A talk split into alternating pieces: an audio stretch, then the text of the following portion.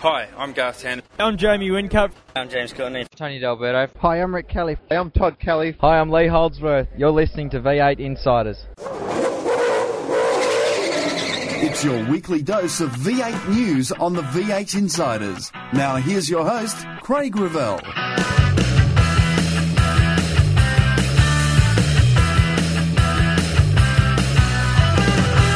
Volvo's unveiled. I think everyone's sort of turned around and started to follow a bloody Volvo driver. And there's a new sheriff in town. The new sheriff. I haven't heard that word yet, but yeah. It's all coming up today as the red lights go out on another edition of the V8 Insiders. You've taken the V8 to the races. You watch the action on TV. Now read about them in V8X Magazine. V8X Magazine, dedicated to just one thing V8 supercars. Showcasing some of today's best writers and award winning photographers. V8X brings you all the news and in depth interviews demanded by today's V8 supercar fans in one action packed magazine. V8X, the number one magazine in V8 supercar coverage. Out now.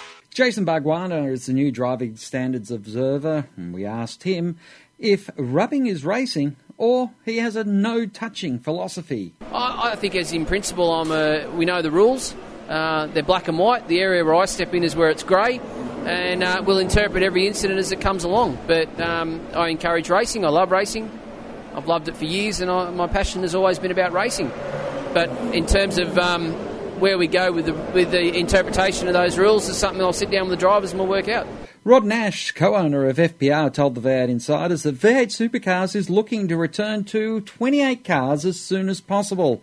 And the series wants teams to regionalise, which potentially could see a team once again based in Sydney. Look, I mean, there's all sorts of synergies that I think you're going to see roll out in the next couple of years um, around that sort of uh, basis um, because uh, I think having representation um, uh, in uh, geographical areas with uh, tourism and everything else. I mean, we've seen over in Abu Dhabi. I mean, Abu Dhabi wanted us there because they're building tourism for when the black stuff runs out. So um, we, we, should be doing the same. So in geographical locations that you know you can have uh, you know an actual team representing under some kind of um, format, I think is very strong on um, on how you can you know twist what we do, and uh, and then you know you, you, you get that localized branding.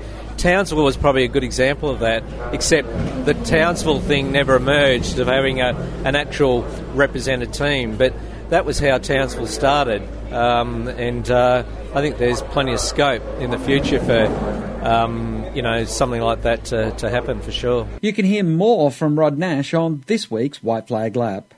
Garry Rogers talks to the V8 Insiders about the fans' reaction to his new Volvo squad. Well, the reaction's super. I mean, obviously, we're all proud of it because we've done the hard work, and I suppose if we're not proud of it, we've got a real problem. But the um, attention that we're getting from the public, uh, I think, is super. I mean, people really, when we made this decision, it was a big decision for, for us to change uh, because we'd sort of been recognised as Holden men for so long. Uh, but as I've said many times, really, you know, if we remained in the business, we had to get someone, and, and, and Volvo have just been fantastic. I mean, and now, what the thing I'm really pleased about is the awareness that the public have got, and they keep talking about it. So, yeah, to me, it's a big positive for the team.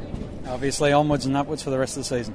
Well, onwards, and there'll be some upwards, but there'll be some downwards too. So let's deal with that uh, on each occasion, enjoy the good bits, and put up with the bad. Tony D'Alberto is trying to get on the grid this year, but last weekend he was driving the super cheap Autos Commodore. He told us why. The only reason I'm driving with Tim today is because I can't reach the pedals in any other cars.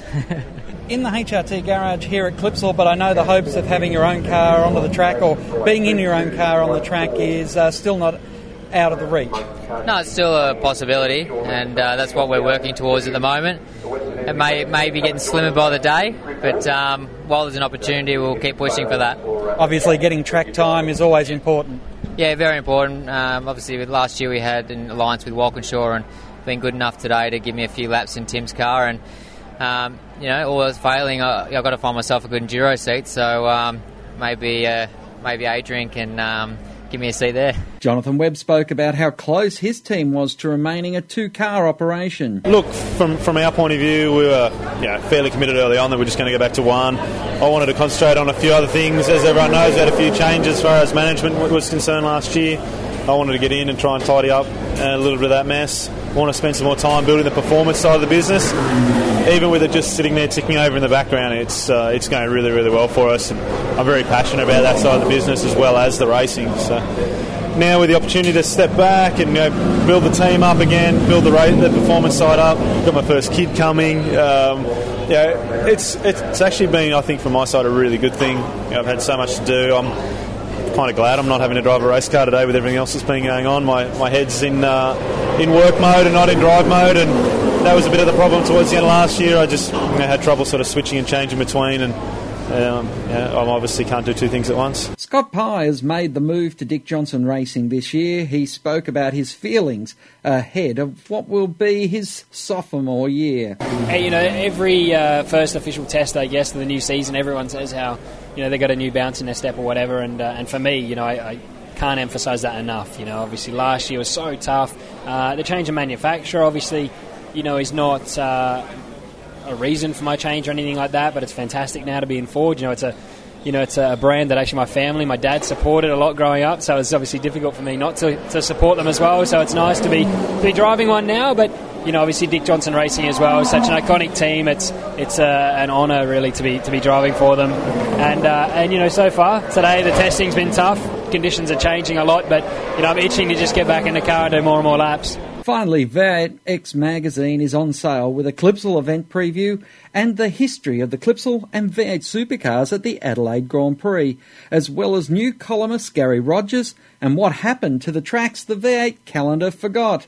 It's on sale now in stores, online, and check out the great new V8X app at v8x.com.au. On this week's roundtable, Ben Beasley and Lachlan Mansell look at the test day and what it really achieves. That's the news on the V8 Insiders, brought to you by Nobrac Carbon Fibre Products. Check out the entire range today at www.nobrac.com.au. News on the V8 Insiders is brought to you by the official V8X Magazine Facebook page. Sign up and keep in touch with V8 Supercars. You've the V8 to the races. You watch the action on TV. Now read about them in V8X Magazine. V8X Magazine, dedicated to just one thing V8 Supercars. Showcasing some of today's best writers and award winning photographers, V8X brings you all the news and in depth interviews demanded by today's V8 Supercar fans in one action packed magazine. V8X, the number one magazine in V8 Supercar coverage. Out now. The views expressed on V8 Insiders, including the panelists and guests, do not reflect those of the network, Thunder Media, sportradio.com.au, or V8X Magazine. Any publication or rebroadcast of the show without the expressed written permission of Thunder Media is strictly prohibited. Hi, I'm Lee Holdsworth. You're listening to V8 Insiders. Welcome back to the V8 Insiders from BAM Media. It's Ben Beasley. Good evening, Ben. Hey, Craig. And from Veracity Media, it's Lachlan Mansell, although it's only a week or so until you're at Wakefield Park. Yeah, g'day Craig, g'day Ben. Um, bit of a week now until I finish up at Veracity Media and head on to the next challenge in my life as the event promoter at Wakefield Park. But great to be on the show as always. Well, the test day, Ben, did we learn anything from it, or is everyone playing so much ducks and drakes that it's really not worth it as a uh, exercise in knowing where people are at? Well, the one thing was it was it was a day for ducks because it was really really wet. It's a real shame because um, you know I think people wanted to see if anybody had some speed. There were teams who were genuinely wanting to know where their where their pace was at, um, but obviously the wet weather foiled that. I mean, I, I have heard that one of the things is at the end of the day, you know, it, it always comes back to your tyre bank and what you've got up your, your sleeve to really go testing with. I think some teams did want to show some pace as well because there is going to be a round at Sydney Motorsport Park later in the year. But overall, did we learn a heck of a lot? Uh, it's, it's just too hard to say, mainly because of the weather. It it's always tough when it is raining at any test day to really get any value out of it, except for the fact that it might rain in, I think it's August when they're there, Lockie. That's exactly right, Craig, and you're always very hesitant to read too much into the sort of form that you see in the test day simply because, as Ben pointed out, you don't know what tyre condition everybody was running. You don't know if some teams had different programs to others. So, for example, the drivers who ended up at the top of the timesheets may have run new soft tyres. Other teams may have stayed on hard tyres, used hard tyres all day. You just don't really know what sort of programs all the teams were running to and throw in the wet weather as well. That makes it even harder to get an accurate read of where everyone was at. Good opportunity though to see all the new cars in their new liveries on display. And I think the other thing, good opportunity for a couple of the rookie drivers, and especially Robert Dahlgren, who's not used to driving powerful V8 rear-wheel drive cars, to get some experience not just in the dry but in the wet weather conditions as well. Because I'm sure that there's going to be a big contrast between the Volvo V8 that he'll be racing here and the front-wheel drive Volvos that he's raced overseas in the Swedish and World Touring Car Championships. It's also interesting, Ben, that we had a situation where not all the cars turned up in their full livery, and Walkinshaw Racing, Super Cheap Auto Racing, has decided that it's too busy to go with a livery launch before the test day, so we'll wait until before Clipsal. Yeah, definitely a strategy there. I think also that's got a lot to do with their two drivers being South Australians, and they want to make a bit of a splash of the week of that race. In reality, I think a lot of teams get a little bit, um, you know, trying to use this one week to launch everything you know, it, it all gets in a bit of the road of each other. We had a situation where, you know, you had Red Bull Racing and FPR. They both they were both in Sydney at different locations, launching at exactly the same time. You know, I think some teams could be a little bit smarter and go, you know, a week or you know, the team that's probably going to go, you know, mid mid January can own three or four weeks of um, people seeing what their cars are going to look like. The other thing is, Lockie, that teams are are really up in the air trying to lock down sponsorships and everything that some teams were still trying to get stickers on the car when they were about to have their launch. That's right. There were still some last minute sponsorship deals falling into place, um, commercial arrangements being finalised. It's no secret that um, the start of this season's probably been maybe a bit less organised in terms of, you know, some teams not even sure whether they're going to be on the grid or not uh, this season. So um, from that perspective, I think uh, some of the teams will try and buy themselves some time. In the case of Walkinshaw Racing, I think Ben's hit the nail on the head with that one. Obviously, being involved in the company that does the PR for Super Cheap Auto Racing, we just got decided great opportunity um, also to uh, engage the fans via some online social media activities, which is uh, a bit of a, a plug, I suppose, for one of our major clients in that uh, fans get the opportunity to um, to actually get onto the team Facebook page in the launch as well. Mm. It, it, certainly is a cluttered period of time, and when you consider that Red Bull had everything locked in place at uh, at Darwin when I when we spoke to Jamo um, up there, the rest of the teams I don't think were able to be that organised and. I, I, guess that's the difference between being the milestone team and the benchmark team, Ben, and uh, everyone else. Well, also, you don't forget we weren't racing that la- last year all that long ago. So, um, you know, to to change commercial arrangements, and then a lot of these teams as well, even with their drivers, you know, had um, guys who couldn't do anything until after the first of January. Um, you know, the classic Will Davison situation, although you know, everyone knew who he was going there, and that sort of to Erebus, but uh, he wasn't supposed to talk. And then they also then tried to do a a situation where he wasn't uh, until really just prior to their livery launch could he really speak to the media. So, you know, some some weird and wonderful ways of um, thinking how you're going to get the publicity, and then in a cluttered, in, always in a cluttered sporting market, you know, you, you're trying to not just get the most out of your V8 coverage, but also up against some other sports, which even at this time, you know, once every four years you get the Winter Olympics, and uh, there's another thing to worry about. And uh, whoever would have thought back in November that the Australian cricket team would be on top of the world again as well to, dominate the sporting pages. So it's a lot of things that the best laid plans, but uh, you know, Clipsal has come around really, really quick. I, I mean, it, it doesn't seem like that long ago that we were all in Sydney for the end of the year, and then you go and Christmas was literally a week or two later, and then you sort of get back into it, and then the championship's on again. Mm. And uh, of course, one thing that just fascinated me, and it's almost like, well, you didn't even have to ask which team it was, Lockie. that turned up at the racetrack with the wrong diff ratios. And of course, uh, uh, when everyone said, well, it's a go, hmm, does that constitute some sort of pit lane screw up? Uh, I'm not sure if it's a pit lane screw up, but certainly it is a screw up, no question about that. And to their credit, they were able to find the correct diff ratios up from Melbourne to get them in the car for the afternoon session, but pretty embarrassing start to the season for them. Last year, it seems that uh, they managed to avoid all their pit lane screw ups to win Bathurst. This isn't, for them at least, a sign that they've gone back to their old ways of the past it was funny seeing Gavin Bullis uh, when I was talking to him saying, I've got to race out the airport.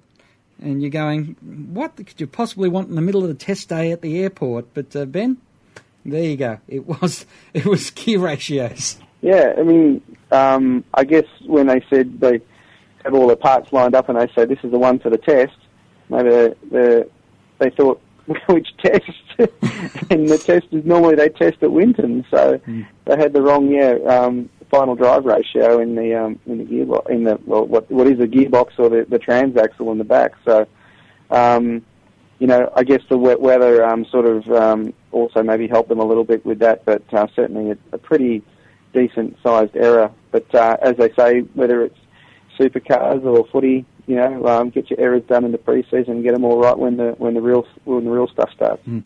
Do we know anything? Uh, can we take anything from it? The fact that Brad Jones Racing was fastest. I know last year everyone went, "Oh, Brad Jones Racing fastest," but everyone was playing ducks and drakes. But right throughout the year, they genuinely had speed all year. Yeah, they do, and I think um, no big surprise. And also, you know, you have a look. they've really started to get some consistency, not just you know, with their speed. Probably their, their third car has always been the one that's sort of been changing around with drivers. But you know, you've had Fabian and Brighty there for a few years now, and obviously the engineering groups there. But also they are a customer sort of operation in all sense of the word. You know that they, uh, you know, with chassis and um, engines from from you know different suppliers and stuff like that. They really do pick the best what they believe is the best of um, what's available, and um, you know, when they are on the pace, they are generally one of the top teams, you know, in the races.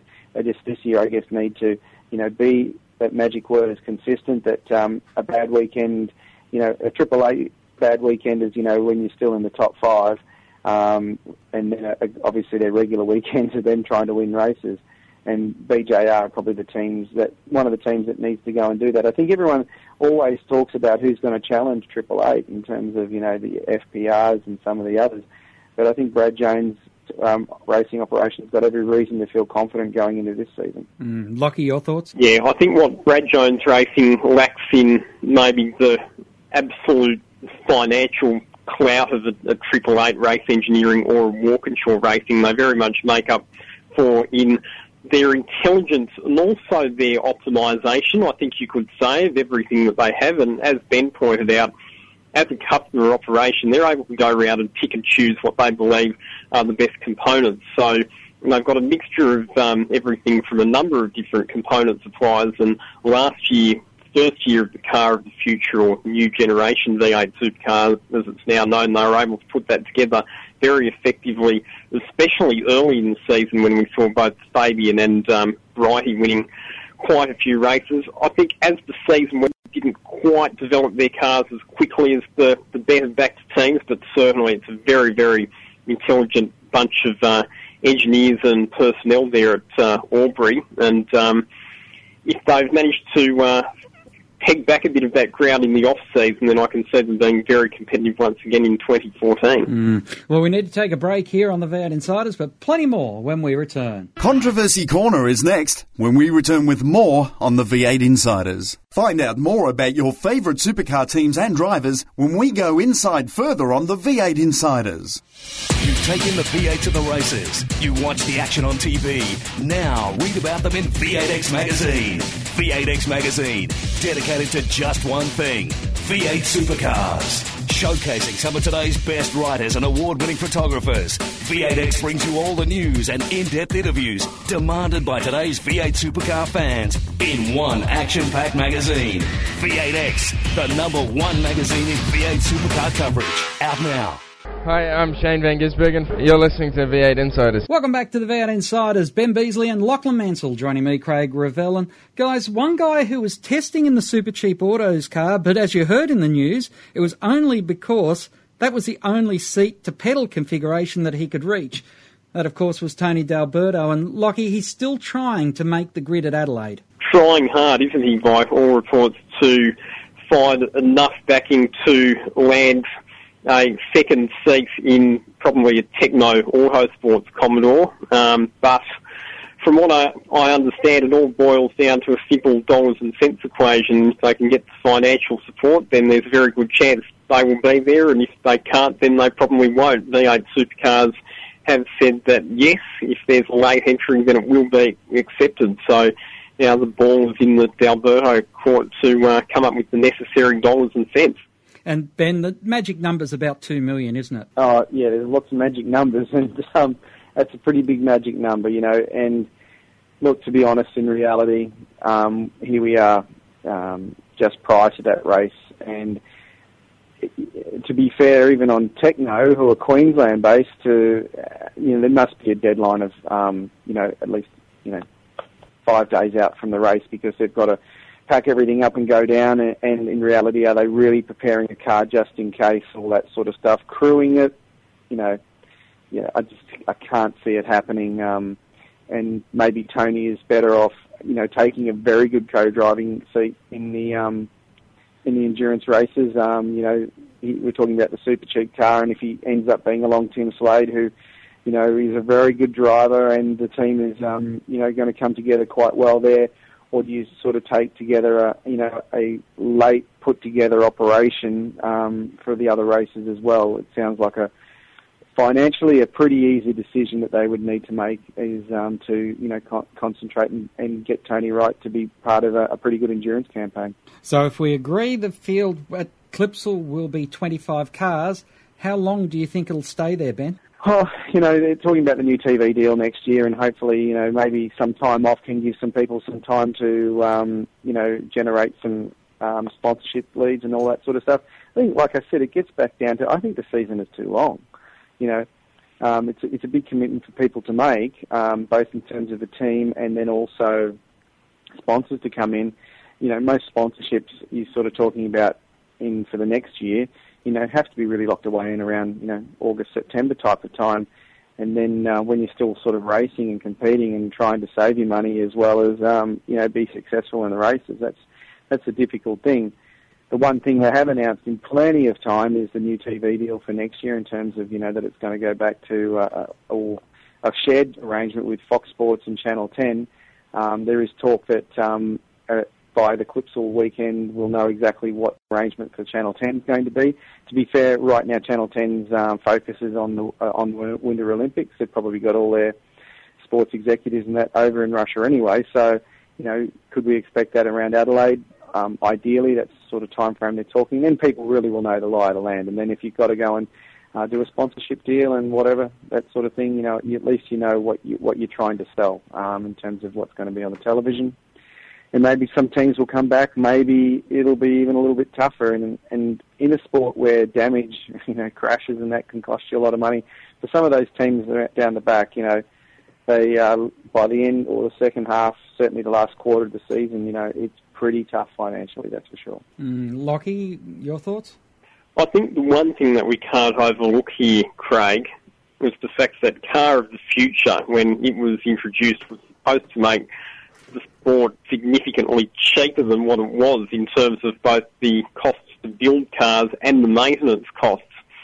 When we've got now the lowest number of cars on the grid that we've had in over a decade, you have to raise the question, has Car of the Future really achieved its objectives in terms of reducing the costs in the sport? And you'd have to say, based on the evidence, that the answer to that question is no, because, um, you know, it's a worrying sign when the, the grid is not full. There are three licences out there that V8 supercars would like to be in the hands of people who can be there with cars on the grid and people are not queuing up to buy those licences or, or be running cars with them. So, uh, look, I think it will be healthier. I think, as Ben said, with the TV deal already being locked in for next year, that puts the teams in a better position to negotiate with sponsors for next year and beyond.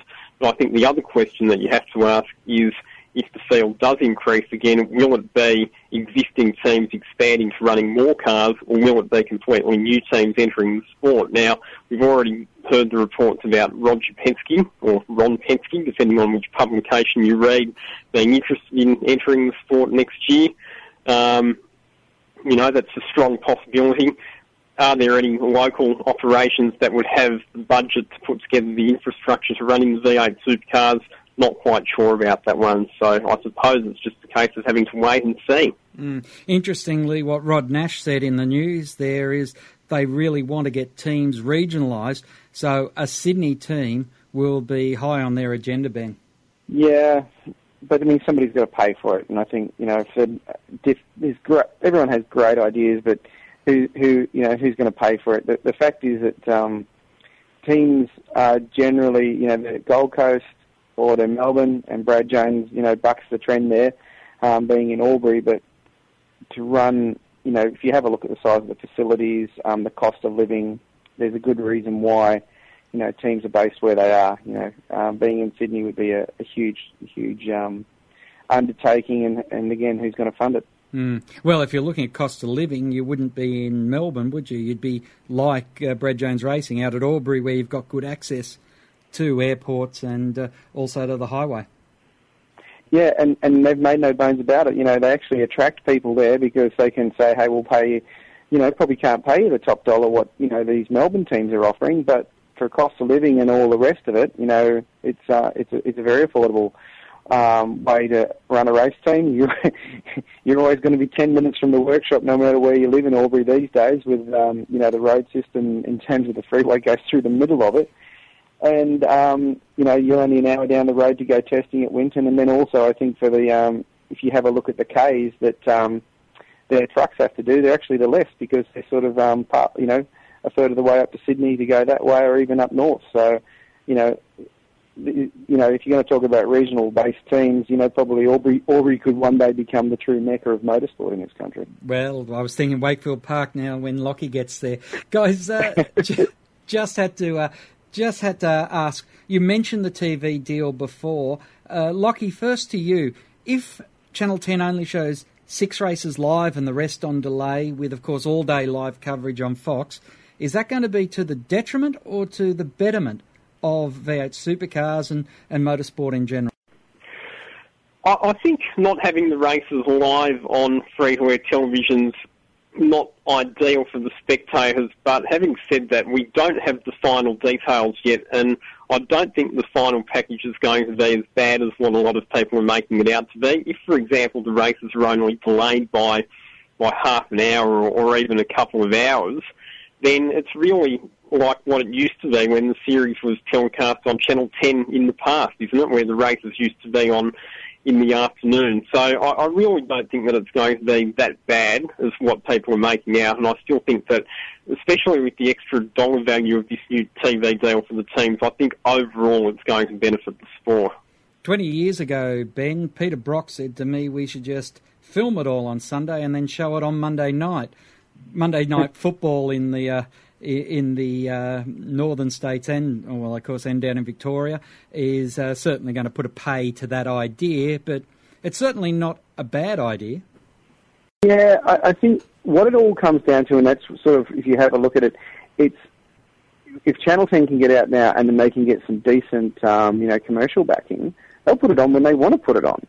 So, um, you know, there's also, I think we, we're still getting a little bit confused when they keep saying Channel 10 showing it. Channel 10. They've got one. They've got they're multi-channel. So uh, you know, no different to what they've been doing. It's just what channel are you going to see it on? But I think you know um, what you will see on on you know Fox Sports and Speed is absolutely everything, and that's what they're guaranteed. Absolutely, you know they're going to be on from Friday, showing practice and all that sort of stuff. I would be interested to see how they're going to um, maybe change up the um, the scheduling for next year in terms of you might find that on um, a Friday afternoon the V8s might not be on track until two o'clock. But guess what? They're going to be on for two solid hours of practice because that makes sense for speed in their television. And then on the Saturday, it will all be, you know, pretty much again sort of squeezed up, but they'll be showing you other cl- other categories, that sort of thing. And then, you know, the Channel 10 that you might see might literally, like Grand Prix style, switch five minutes before, and then it's on. So that's what you get the free to air, but you don't get all the other stuff. And uh, that's maybe how it's going to work. I, I actually still think they're still trying to really um, uh, work out what they're going to do and how they're going to do it. And um, if, and the big thing once again comes down to commercially what makes the most sense for them. And really, I If, think. um, sorry, Lockie. So- Sorry, Craig. If um, if what Ben said there is right, and they are going to have two solid hours of practice on a Friday afternoon, so that it can be shown on Fox, then my heart bleeds for the poor commentators who have to try and call two hours worth of practice and make it interesting. I, I've got to say that uh, it. I think the camps are going to come down to. I have, I have Fox. I have pay TV. I've had it for a long, long time. And so, if V8 supercars are on there, I'm going great. I've already got it, and uh, I'm already getting value for it. I'm going to get more value. It's really the people who don't have Fox that are the ones that are, are going to feel uh, feel left out in this deal. Now, quite frankly, the advantage of having Fox, in my opinion, is you don't have to skip through 14 different channels in one afternoon to make sure you get the whole race. Yeah, I mean, let's just wait until what they, they're going to announce. Um, I, I just, some of the, the announcements of late from V8 supercars, they just come out as a press release and it's done. And it's like, well, okay, well, well, and, and there'll be no further comment. Hang on, like, um, I remember a bloke who used to run V8 supercars and loved to be in front of the camera and loved to talk to the media and, and all this sort of stuff, you know, and Tony Cochrane. So, yeah, I mean, at Clipsal 500 and two or three other times during the year, he just used to say, okay, media conference, Tony Cochrane, go away, blaze away, ask me the questions, all that sort of stuff. Yeah, I don't think I don't think the the powers that be that run supercars this year, you know, um, uh, in, at the moment, you know, don't want to face the media and ask and get asked those questions, you know, and I think that's where a lot of this um, talk of you know who's the, what, what is the real story. Well, why don't you get out there and and face the media and tell them, or or let or let yourself be asked those questions instead, you know, of just here's a statement, that's it. Oh, we're on holidays now. You know, that just seems to be how it is. Um, if you want to stop speculation and stuff like that, well, get yourself and let yourself be um, responsible to the media and not say a prepared statement or a spokesman for V8 Supercars said. You know, the bloke who used to run the show wasn't afraid to talk um, talk up his sport, and that was what Tony Cochrane was always very good at. So maybe these guys today should, um, you know, have a look at how it used to be when it was really successful. Of course, that was the chairman of V8 Supercars, and this is uh, one of my questions, and I think, Ben, you, you, would agree with me here. They haven't announced who the chairman of V8 Supercars is since the, uh, since the death of uh, James Strong. which is 12 months ago. Hmm. You know, um, so um, I mean, I always thought, you know, if you have a look at other sports, and you got to, you know, this is, I know it's, I know it's about supercars, but you got to look at sports. I mean, Andrew Demetriou, who is the CEO, he's not the chairman, he's the CEO of the AFL. Has probably he's the highest profile sporting administrator in this country, and you know what? He holds a media conference two or three times a week. I know football is played every week, but he's not afraid to get on the front foot and you know ask me the tough questions and all that sort of stuff. Gives himself a profile, make, gives his sport a profile. That's the other thing. So you know, I just think that's what they should be doing in V8 supercars as well. And don't- I have a close look at how Mike Helton runs NASCAR as well. He is on the front foot all the time. Mm. And Lockie, I, I don't know how many times Neil Mitchell has asked to speak to James Warburton or his predecessors. Um, no, I, I honestly don't know either. But to his credit, James Warburton, from what I've seen so far, is doing a very good job as CEO. Let's face it, he came into the sport in a pretty tricky position to handle from a number of different perspectives, not least of all the economic situation of Australia as a country. And so far, he's had to make quite a few tough decisions, but he hasn't been afraid to make them maybe he prefers to be the sort of person who works in the background rather than going after necessarily big media exposure for himself. But so far, he's shaping up to be pretty good leadership material. Mm, it's an interesting topic, which we've run out of time to discuss further, but I'm sure we can pick it up again another time. Ben Beasley, thanks very much for joining us here on the V8 Insiders. Hey, let's look forward to Clipsal. Let's uh, get the cars on the track and, and see where we're really at. Mm, Lockie, pleasure to have you back on the show as well. Always a pleasure to be on the show, Craig. The White Flag Lap with Rod Nash is up next here on the V8 Insiders. You've taken the V8 to the races. You watch the action on TV. Now read about them in V8X Magazine. V8X Magazine, dedicated to just one thing V8 supercars. Showcasing some of today's best writers and award winning photographers. V8X brings you all the news and in depth interviews demanded by today's V8 supercar fans in one action packed magazine. V8X, the number one magazine in V8 supercar coverage. Out now. Hi, I'm Rick Kelly. You're listening to V8 Insiders. On this week's White Flag Lap, brought to you by Monroe Shock Absorbers, we speak to FPR co-owner Rod Nash.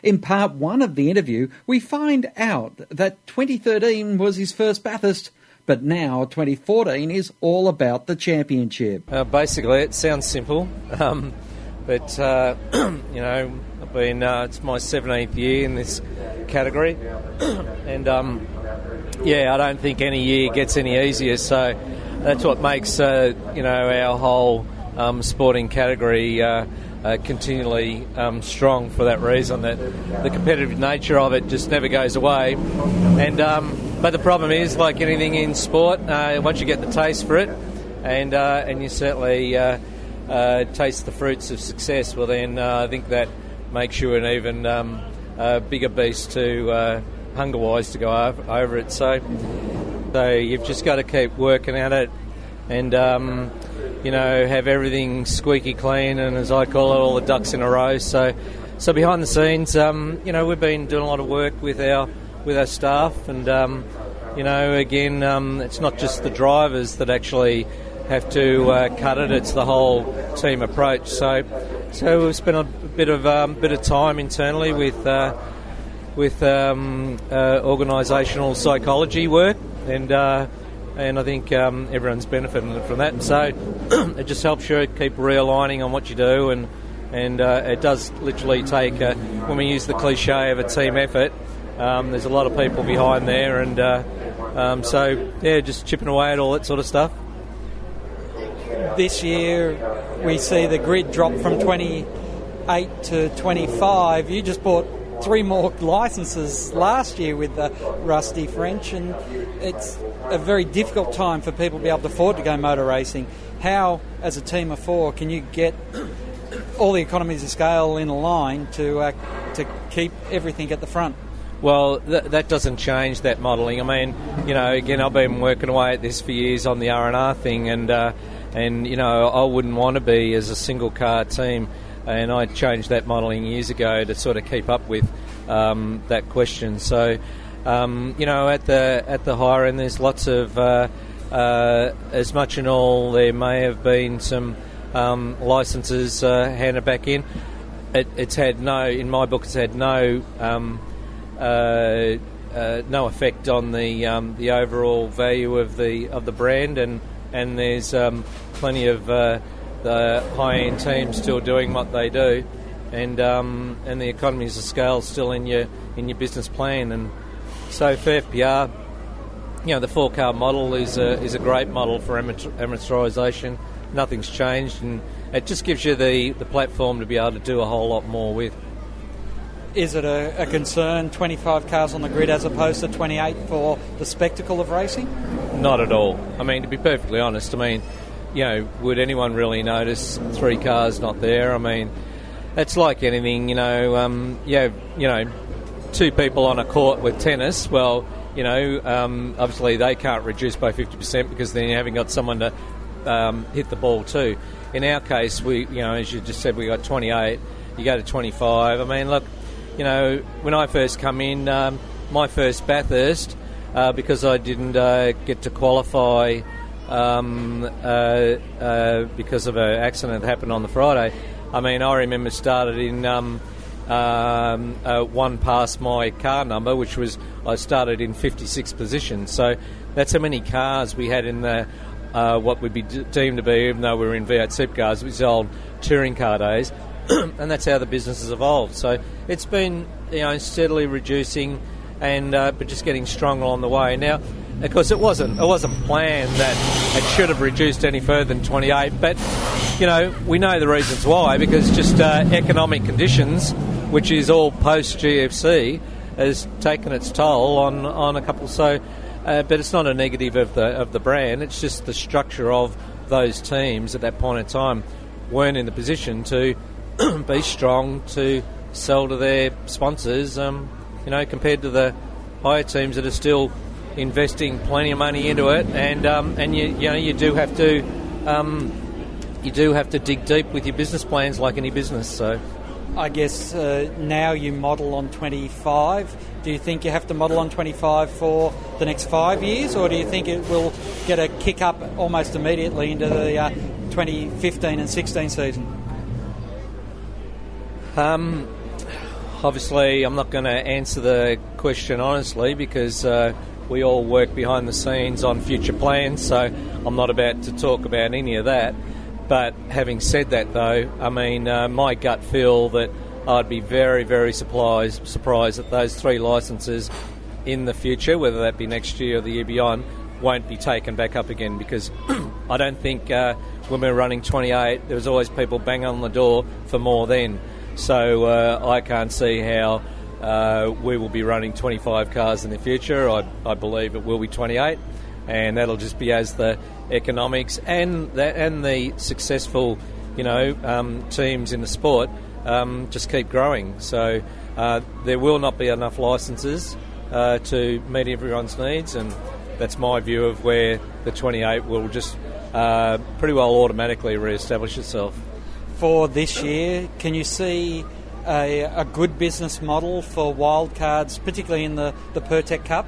Yeah, no, absolutely. I think um, it's a perfect year for the wildcards to step it up um, because that's just sort of. I mean, it's like anything. Same with ourselves. I mean, Car of the Future was you know, you really had to focus on it, and so for FPR they dropped their DVS program, and they've been doing it for years. So this year sees them return to DVS again because Car of the Future's post now, and um, and so you start working away with those kind of programs, which then automatically breeds uh, you know opportunity for wildcards. And as we seen last last year with the Xbox One entry, I mean, hugely successful. So I think that's uh, that that style of example is great for our category to be able to you know to beef the enduro um, show up uh, opposed to the normal championship.